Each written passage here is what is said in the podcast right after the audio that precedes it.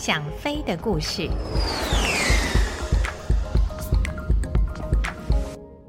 各位朋友，大家好，我是王丽珍，欢迎来到想飞的故事这个单元。今天要跟大家所说的故事是生死边缘的十三分钟。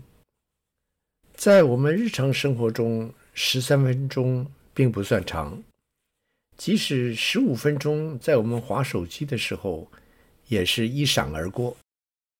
但是在生死边缘的时候，那十三分钟可就是度秒如年了。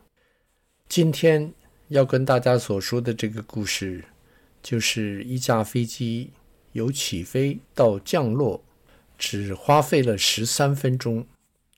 但是，这飞机上所有的人员，在这十三分钟之内，都经历了此生最大的风险。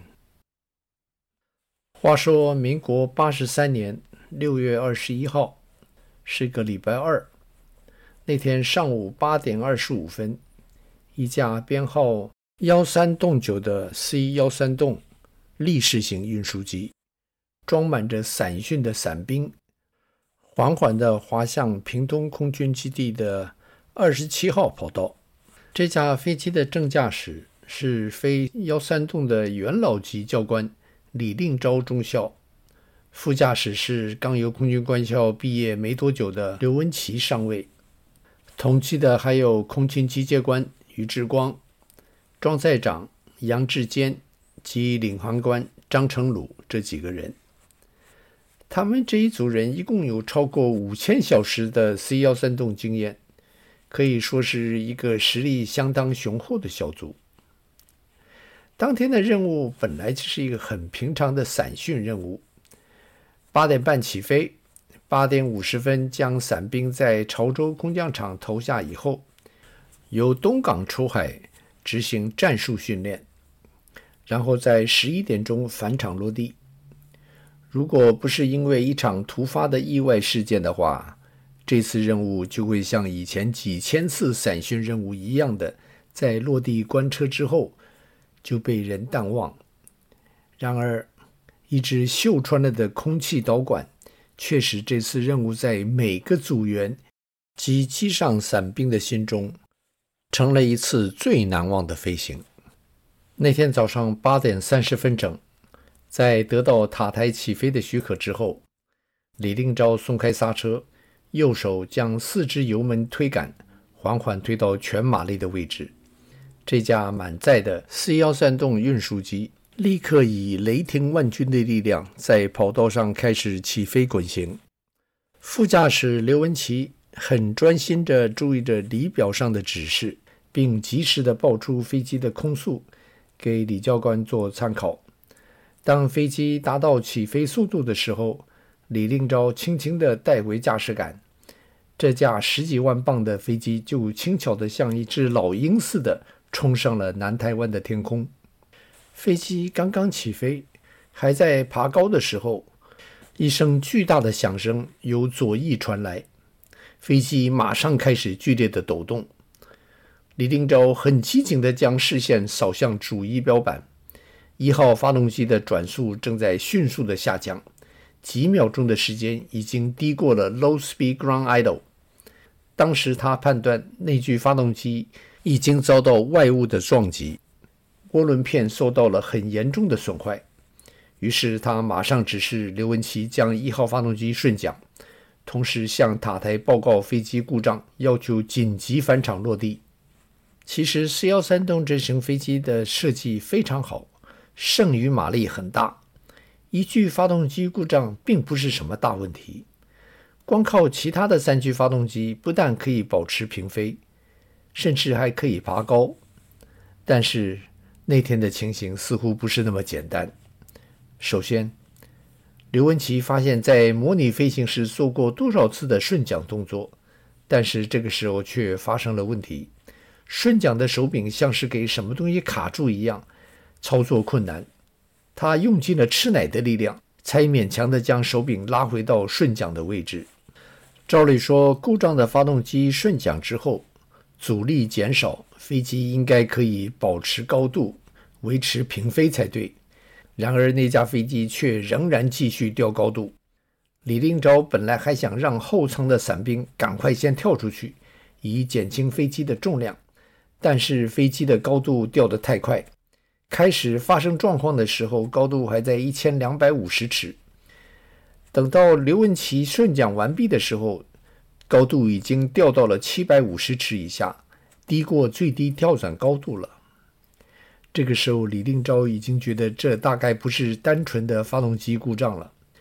依照飞机抖动的情况来看，刚才的外物撞击一定让飞机的外形有所改变，才会引起如此剧烈的抖动即导致升力的消失。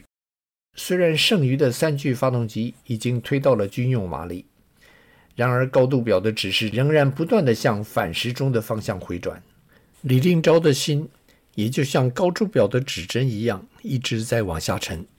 如果再不想办法让飞机减轻重量来维持高度的话，一两分钟之内飞机就要落在潮州的市区里面了。俞志光，赶快卸油！李定钊双手紧握着操纵盘。头也没回地向后座的空军机械官大吼了一声。俞志光那个时候早已经将所有泄油 pump 的开关护盖打开，就等着机长下这个命令了。在得到命令之后，他很快地将所有的开关启动，两个翼尖的泄油喷嘴以每分钟几千磅的速度开始将燃油迅速地排到机外。随着燃油的外泄，高度表的指针终于缓缓地停止回转。而停在六百八十尺的刻度上，飞机保持高度之后，驾驶舱里面第一波的忙乱告一段落。李令钊很快地检查了一下其他机件状况，一切运转正常。这个时候，他觉得他应该有机会将飞机飞回去落地了。后舱的伞兵们有许多是第一次坐飞机，在听到巨响及飞机剧烈的抖动之下，大家都不知所措地慌了起来。装载长杨志坚很镇定地宣布，飞机发生了一点小故障，机长已经开始回航，几分钟之内就可以安全落地。希望大家能够将安全带系紧，不要乱动，免得引起配平方面的困扰。许多伞兵虽然心里仍然恐慌，但是他们还是非常合作的将自己及所携带的配件绑妥。有几个人更是双手合十的开始祷告了。那个时候，飞机正在机场西南方七里左右向正南飞行。领航官张成鲁很快地算出了返场的最近航线。机长李令钊在他的引导下开始向左转，转向东四洞的方向。在当时的情况下，这并不是一个很好做的动作，因为一号发动机已经故障，飞机的左边推力比右边要小一半，所以在向左转弯的时候。在内侧的左翼有失速的可能。这个时候飞机空速是一百五十八里。李令钊判断，如果以浅坡度来转这个弯，应该是没有多大问题的。于是，这架剧烈抖动中的巨型运输机就在他的操纵下缓缓地向左转去。飞机的航向在转到东四洞后改平。李令钊与刘文奇同时发现飞机没有办法保持航向直飞。而是缓缓地向左偏去，这是单发动机失效时必然的现象。平时改正的方法就是蹬一点右舵来改正，但是当天的情况不同，飞机在剧烈的抖动之下，尾舵似乎已经失去了效应。李应钊不得不利用副翼将飞机的右翼压低，然后再稍微顶点右舵，使飞机像螃蟹一样的在空中侧行的前进。飞机侧着身子的飞行，虽然样子很怪，但是起码可以保持航向直线前进了。当这一架飞机第一次报告紧急情况的电讯传到地面的时候，中队长杨开伦中校刚好在飞虎式轮值，他马上肩负起地面所有的救援工作。航线上所有的飞机都获命暂时回避。地面的救护车辆也在最短的期间在跑道头完成待命。得到消息的副联队长孙德平上校也在这个时候赶到了跑道头。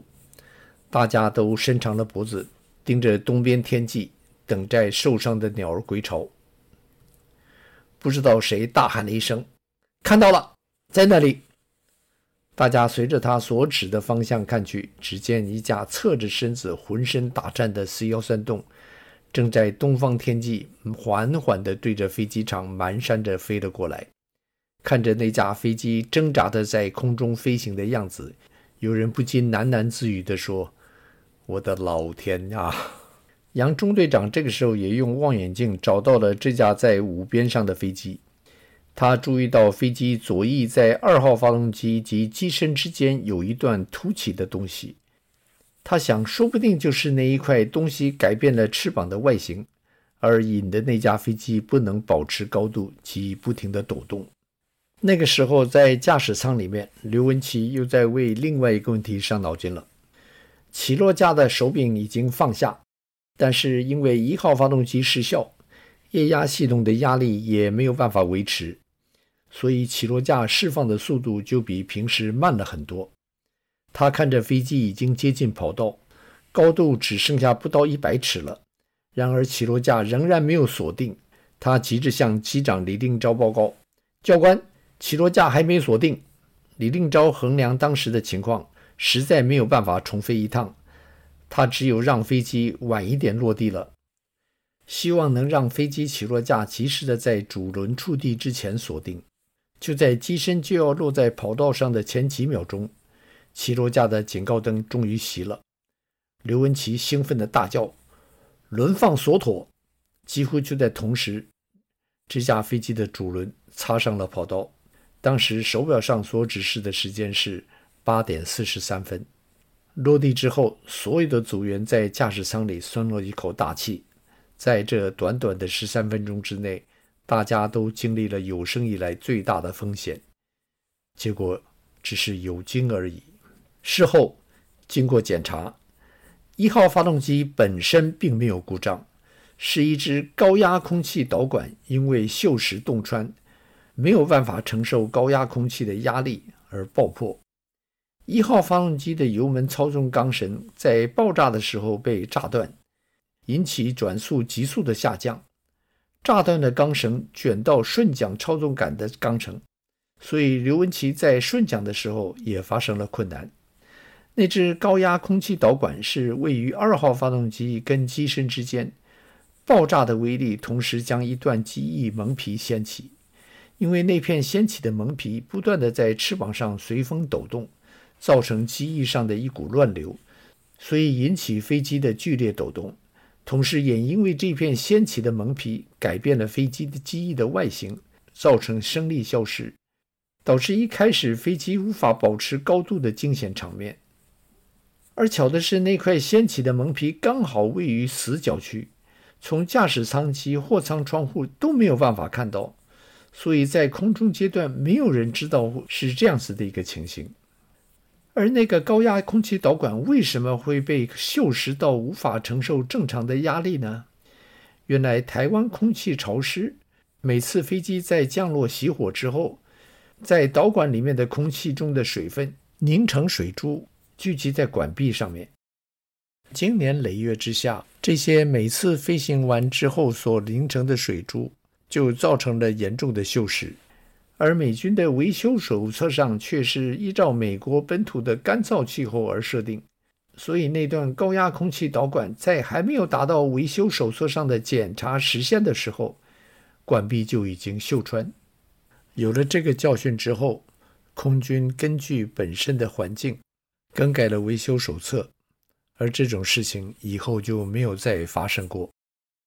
好了。今天的故事就说到这里，我们下个星期再会。